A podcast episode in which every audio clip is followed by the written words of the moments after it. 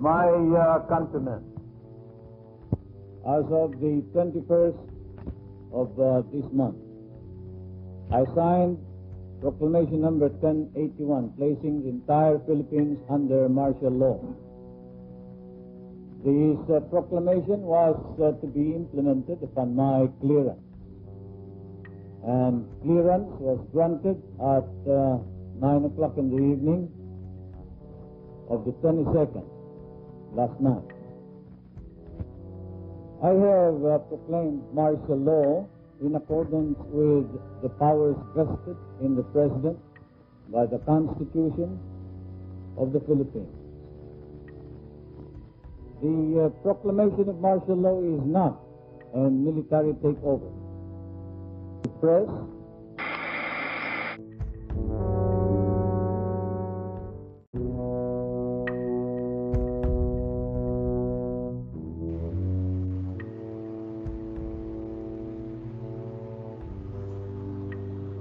So, andito na naman tayo ngayon sa isang episode ng On Point the Podcast.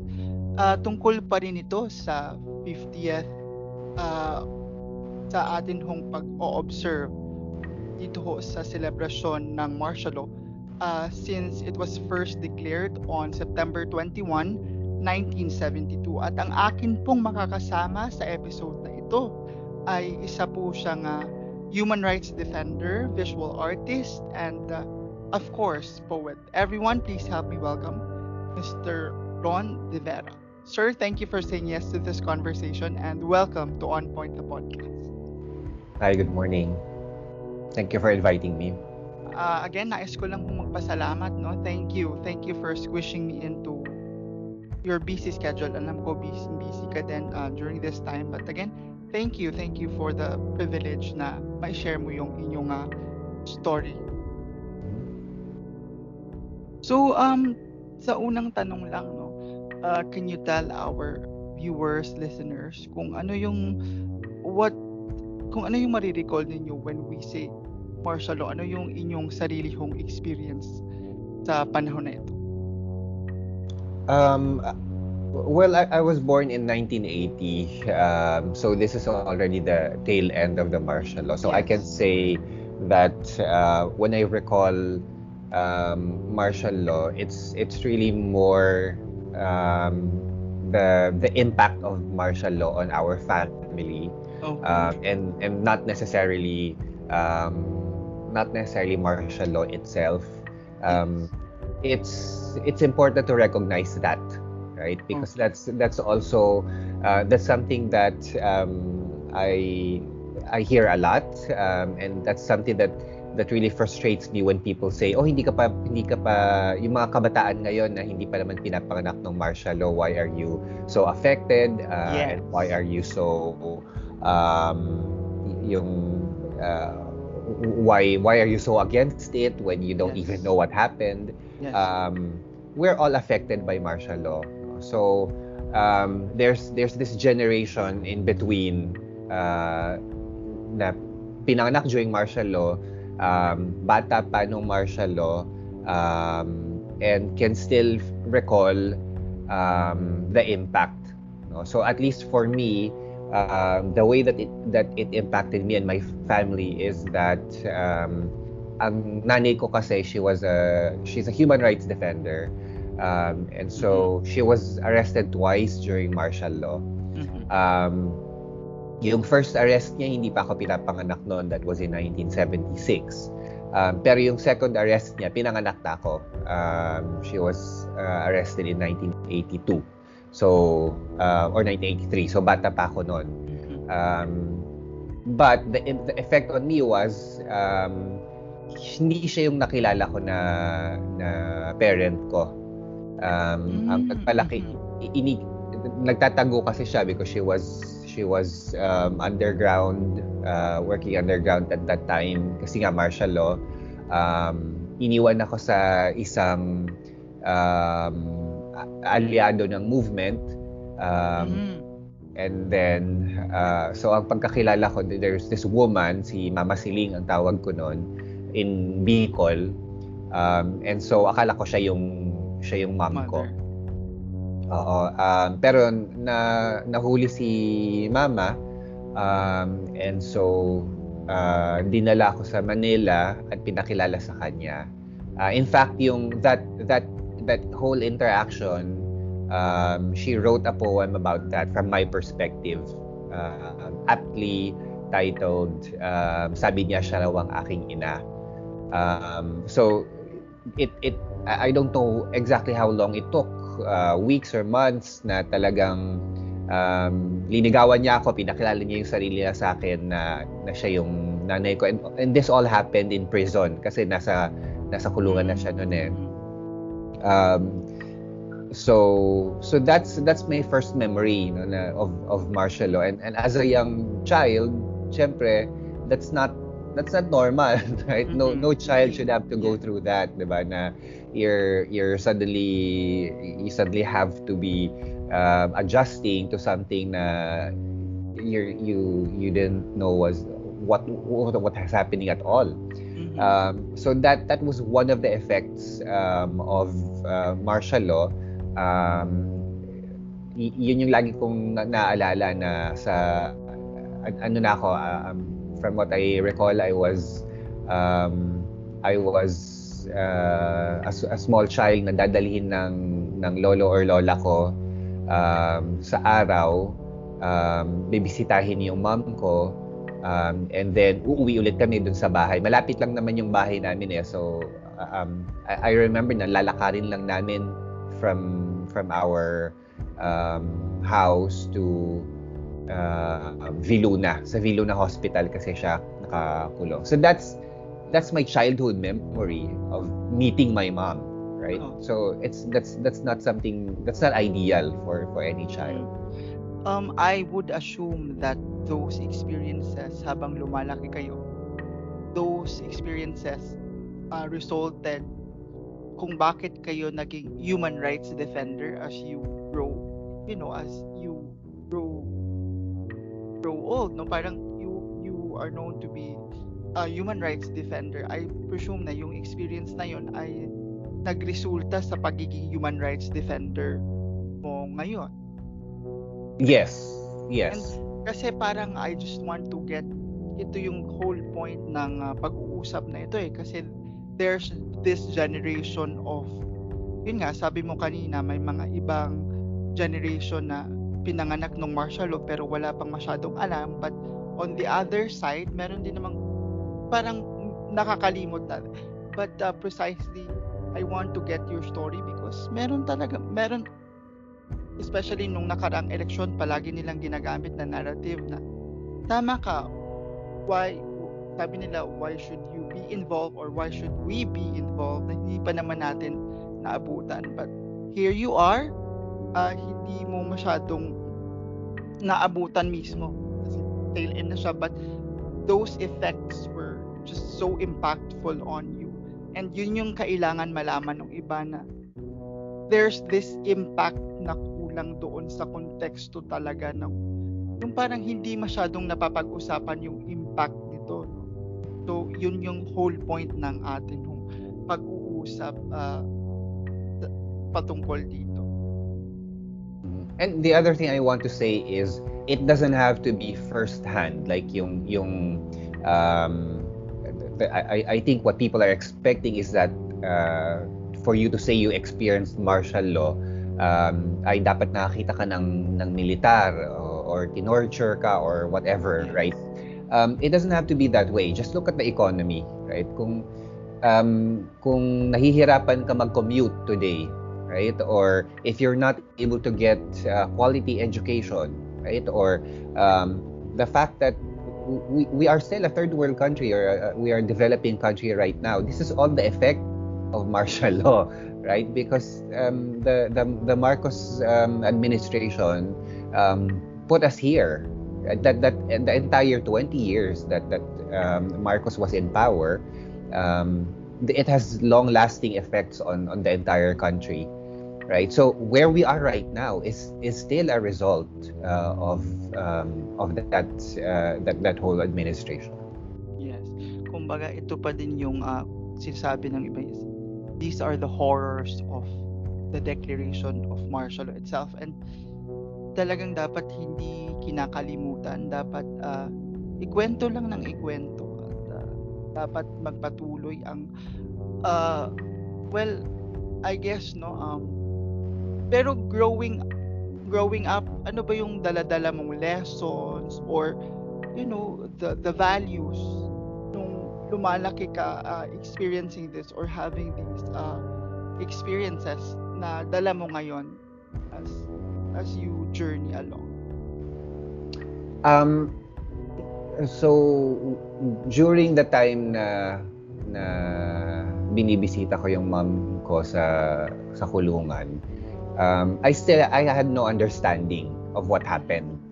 All, all, all I was trying to grapple with was uh, the fact that um, I I felt uh, I felt confused. Uh, why why was why was I plucked out of Bicol from a family that I thought was my family? Um, and suddenly being um, forced into this new family that I'm supposed to now recognize as my um, as my new family. Um, ganun, ganun lang ka, ka basic at ganun lang ka simple yung pagkakaintindi ko. Uh, it was only later on that I found out um, what actually happened. Um, this was siguro mga ano na ako nito. Um, siguro I think grade school na ako. Uh, I, I think grade grade 5, uh, grade 5 or, or grade 6 uh, when I came across some files sa office ng lolo ko. Uh, lawyer kasi yung yung lolo ko. Um, and of course he he would he would keep files of um, anything yung the usual na mga family documents. Um, tapos mahilig akong mag magstay doon sa library niya, sa office niya. Kasi marami siyang mga books doon. Um, and then, syempre, sama-sama lahat ng mga documents niya doon. Um, meron siyang steel cabinet that I got into. Um, tapos doon sa steel cabinet na yon, doon ko nakita yung um, number one, uh, adoption papers ng kuya ko.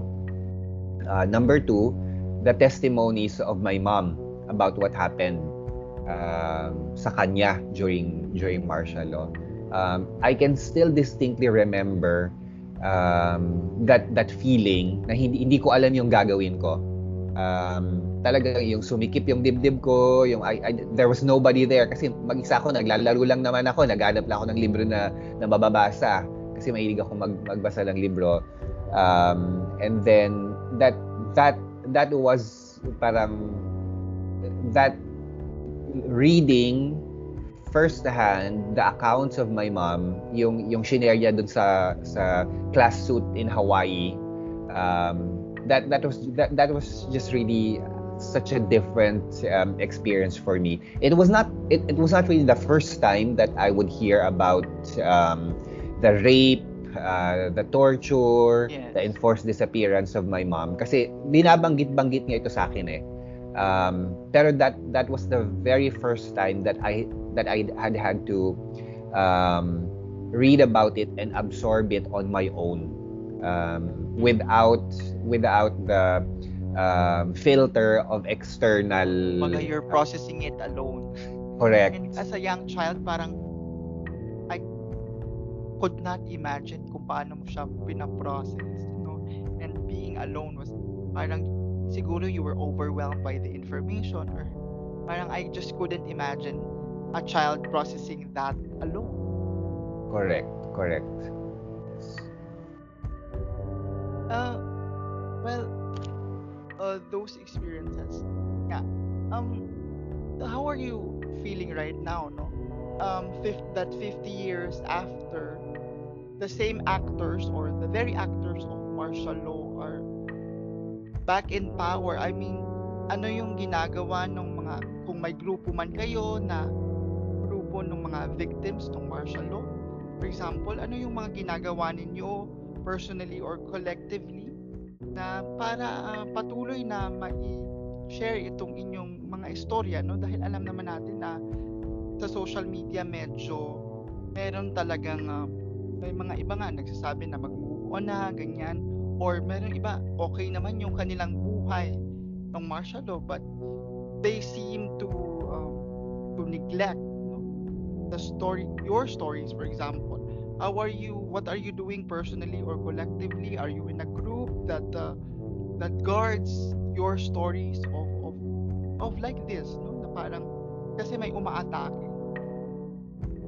Uh y- yes. So uh, i am i'm part of a, a group uh, called kapatid uh, Mhm. which is uh, a group of um, relatives of political detainees um, so one of the things that uh, we're doing now is um, uh, recently lang silang nag-reach out sa akin kasi Mhm, mhm. nitong August lang naman na aresto ulit si Mama. Uh, um, so what what at at least for my case uh, or Mhm. Mama's case, what what they did is they're Mhm. they're um, reaching out to media. Um, I, I I've lost count now how many interviews I've done in in the last month. Um, so that's that's one one way that they're helping us um, by making sure we raise public awareness um, about um, the arrest uh, of my mom. Um, the other thing that that um, they're helping me out with is um, making sure that the needs of my mom are met. Um, so things like uh, raising funds, putting together um, the medicines that she needs, um, lobbying to BJMP uh, na makapasok ng um, ng groceries, um, even something as simple as writing materials, bawal kasi yung ballpen sa loob. Um, kasi natatakot sila na yung hikain na senior citizen ay baka manaksak daw. Kaya hindi pwedeng magpasok ng ballpen. But she's a writer, you know, she's a she's a poet. Um, and that's that's her that's her main tool, 'di ba? Um, and so they're helping me lobby that na payagan man lang ng ng ballpen. Um, and we're also lobbying that um, that she go through a um, a full medical checkup, which is the point of why she was um, here in the first place before ano, they uh, they arrested her. Um, other than that, um, I think I've, I've learned to in in the last month um, I've learned to tune out yung the noise from social media. Um, marami kasi akong mga na when this all started my my profile was public. Um, Mhm. not because of my mom but because of my LGBT rights activism. Okay. Um, and so, um, marami akong mga public na mga posts. Um, hindi naman ako hindi naman ako bago doon sa mga bashing ng mga trolls. Um, kasi it's it's there na I I was ano na parang medyo nasanay na ako doon sa mga yon. But it's a different effect pag nanay mo na yung tinitira. So I I had to restrict my account no for for a bit kasi medyo nahihirapan na ako i, i, i-filter out yung noise. Um, and they were they're saying a lot of things about my mom no, na na ah terorista naman pala dapat lang ikulong. Um, and they're also saying things like ah, paano naman yung mga yung mga pinatay niya kasi yung yung case niya ay uh, frustrated murder at saka murder using explosives. Um, and so, uh, napakadaling sabihin yung gano'n, no, na, oh, terorista yung nanay mo, mamamatay tao yan. Paano yung mga pinatay niya? Nakamit ba nila yung, yung hustisya? Not even investigating if it's actually, uh, kung- kung, kung totoo nga yung, Yeah. yung binibintangan. And they don't know the facts of the case. They don't even know na, na for all we know, invalid yung warrant. My mom never even had a copy of the warrant. Um, so yung yung mga ganun na because because it's social media, syempre madali yung mga ganung bagay and and as as someone who's very vulnerable, no, going through something very challenging, yung mga ganung bagay, um, I, I felt like I didn't need that kind of noise. Um, so I I restricted my my profile um, because alam mo yun, marami na akong ibang iniisip eh. Ang dami ko na ibang iniisip na I, I had to coordinate a lot of, of things. Uh, dadagdag pa tong mga to na wala naman talagang value um, sa akin. So, the the advice of the other relatives of political detainees is to focus on the lobbying and and focus on making sure that that my mom is is well right pero in, in whenever I have an opportunity to talk to the public whenever I have an opportunity to address an audience um, I always make sure that that they they can that they see na um, the the uh, effects of, of martial law did not stop during martial law. And here is one very good example, my mom, mm-hmm. because she was she was twice detained in in uh, during martial law. Nakalaya siya no EDSA revolt. She was free the whole time since 1986. She was mm-hmm. you know would um, she would uh, do her work. She was a researcher. All of her projects. She would fly in and out of Manila, and she was based in in Panay because of a uh, research on the Tumandok And then ngayon, wala pang 3 months na umupo yung anak ng late dictator, pinaginitan na naman siya. Mm, uh, and so it's uma- bumabalik ulit, no? Oo, exactly. So it's not over, right? It, the, the fight is not over. So that's that's usually my message. Sir, tanong ko lang, no? Why do you think we have uh kumbaga we have two th- two truths about martial law kumbaga may iba dito naniniwala na, that it happened And may iba naman naniniwala na, ah, move on na tayo ganyan. Why do you think may may dalawang kasaysayan tungkol sa martial law tayong pinagsasaluhan? Why did we get to this point and why do you, and ano yung dapat nating gawin no? Saan kaya tayo nagkulang and ano yung dapat na i-improve para yung mga narratives na ganito ay matagpi-tagpi ng maayos no dahil ito ay uh, accounts ng kasaysayan at alam naman natin na sa isang bayan ay uh, dapat talagang uh, pagtagpi-tagpiin ng maayos ang mga naratibo o mga kwento patungkol sa kasaysayan.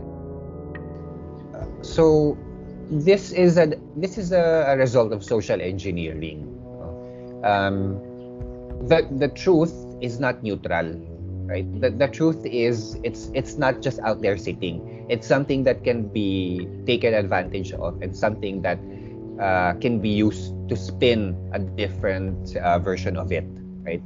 Um, napakaaga pa lang na the, the moment na nakabalik dito sa Pilipinas uh, ang pamilya ng Marcos sinimulan na nila yung yung engineering na yan right? Um, and, and so what they did was they took advantage of um, of people who have a different perspective and they magnified that right? Um, as early as early as, as 2000s pa uh, pinakalat na nila yan. Uh, they already planted the seeds. Um, at at whenever there's there's a ang, ang, ang lagi kong ang ginagamit na metaphor ay yung bagyo right? Um, the, the Philippines is a big country. Pag tinamaan ng bagyo ang isang lugar, right? Um, at ang isang lugar naman ay hindi tinamaan on the same day, right? Because that can happen, right? Um, yung lugar na hindi tinamaan ng bagyo, pwede nilang sabihin na, ah, wala sa amin, umambon lang. Right? At sa amin, ang effect nito ay nadiligan yung halaman namin at maganda ang effect nito sa amin right? And they can just simply deny na doon sa the eye of the storm kung saan malakas yung bagyo ay pwedeng may mga namatay, pwedeng may mga nasirang mga bahay, right? It's easy for them to do that because wala namang effect sa kanila eh. So so sa kanila pwede lang sabihin na oh sa amin ano maganda yung yung effect sa amin. So the Marcoses took advantage of that kind of perspective and spun that that narrative. Right? Kaya hinighlight nila using social media, hinighlight nila yung mga tao na uh, yung yung mga script no na ah sa amin uh, ano peaceful kasi ano basta wag wag mo lang labagin ang batas. Uh, peaceful pag nung nung martial law basta sundin mo lang basta wag mo lang kontrahen right and and they took advantage of that na um, they had the resources they had all of the the resources that uh, they, they can pull Um, and we didn't. Diba? Hindi hindi the the other the other side of the fence hindi naman ganun ka ka tech savvy at hindi ganun kadami ang resources and and we were not um, we were we were not uh, as aware of that social engineering as we are now. Um, and so that really worked against us. No? Medyo na late tayo sa sa pag um, na late tayo sa we were put on the defensive kumbaga. Um, so yung the the efforts that that we have now like um, putting together the uh, Martial Law Museum, um, getting a law enacted uh, for the reparation and recognition of, of human rights victims, all of those things came too late. That I think that, that came too late. Dapat, um, if we take a look at the um, examples of other countries, uh, in, in, in South America, um, rampant yung enforced disappearance. Um, in Germany, the effects of the Holocaust. Very quickly, ang bilis ng, ng memorialization, no, putting into into uh, memory what happened so that it doesn't happen again. We were late uh, in that respect. Uh, at at yun yung talagang uh, that that's where the the machinery of the Marcoses um, came in. Down to my last few questions. No? Ikaw po personally sir um, sa mga kasabi mo, sa mga kagrupo mo na you are connected with now today, no? What ano yung mga nagawa nyo na o gagawin nyo pa to immortalize your story, your narrative.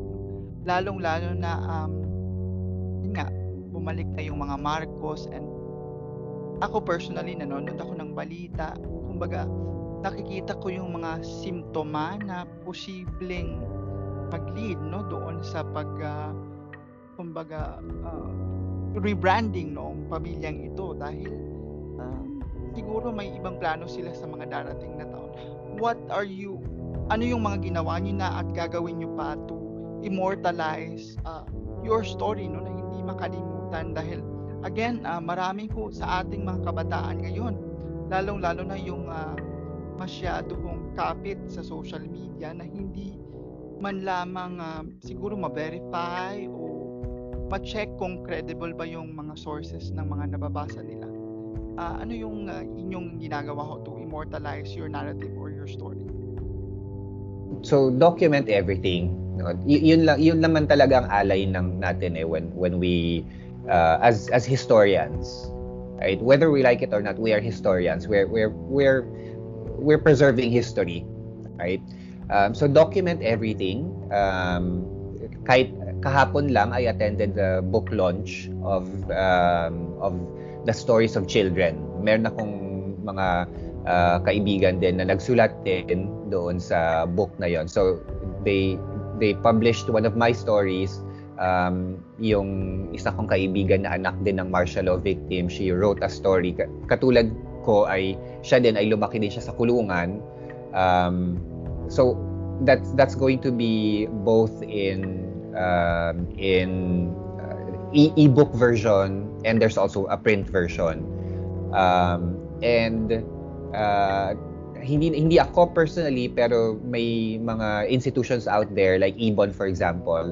Um, Ibon is now a custodian of um, footages um, from uh, about what happened uh, during martial law.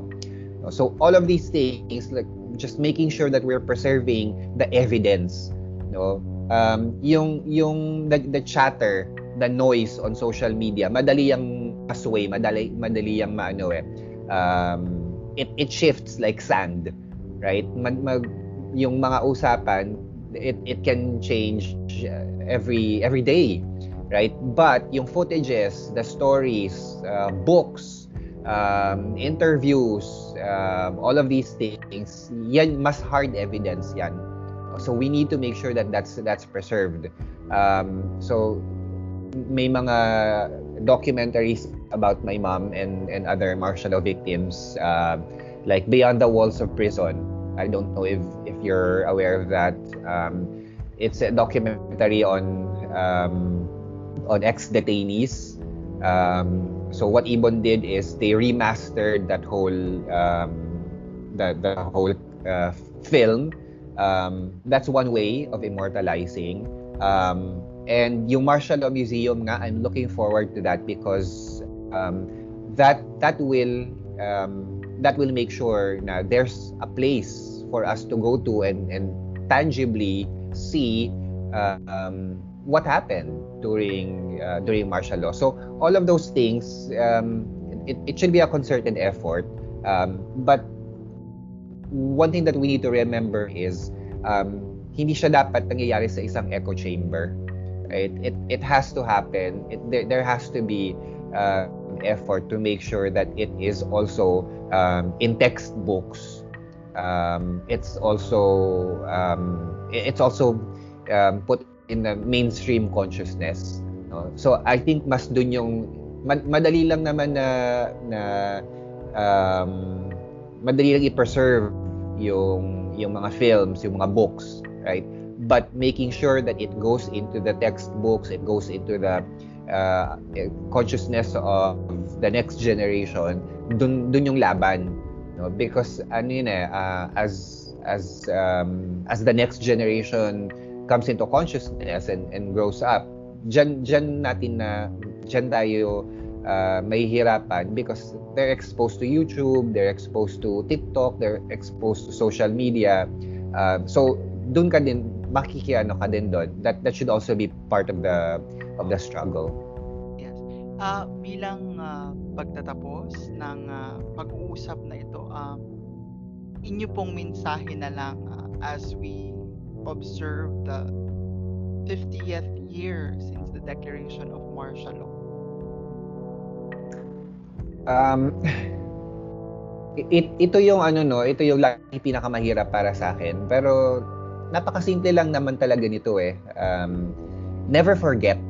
Right? Never forget. Right? Kaya, kaya napaka napaka powerful sa akin nung nung words na yon because collectively we must never forget what happened, right? Um, and and when we say never forget, um, simple yung words, no, napaka simple. Um, but it's when you look at the foundations of uh, of of the words never forget, doon nagkakaroon ng mga complications because um, when you say never forget, uh, it should be based on empathy. It, it should also be based on critical thinking, right? Um, kung ano yung nakikita natin, hindi hindi doon nagtatapos eh. We we have to we have to use critical thinking and and make sure that what we're seeing is the truth, right? Um, that what we're seeing is verified information uh, and not chismis right? Uh, but at the same time, when we're looking for the truth, when we're looking for what happened in the past, what happened um, to our parents, to the generations before us, right? There should also be empathy, right? Uh, so babalik tayo dun sa metaphor ng ng bagyo. No? So what kung kung para sa iyo maganda ang effect ng bagyo, right? You have to have empathy. You have to look at okay, what happened to other people? Ano ba yung mawawala sa iyo if you acknowledge that this is what happened to other people right that that takes empathy right that that that and takes it also takes humility because you're embracing your version of truth right that will you'll have to let go right if you acknowledge that someone else went through suffering uh, and someone else um, experienced something that that will diminish what you're holding as pure diba so you need to to put those two together, right? Critical thinking, but also having empathy and compassion towards other people, right? Uh, so only when you're able to to put those two together will the meaning of never forget uh, have impact on what we're doing.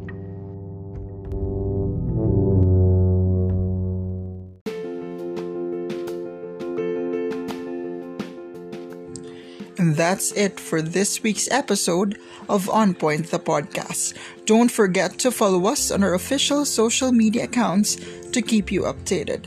This has been Franz Joshua Mirida. Until our next conversation here on On Point.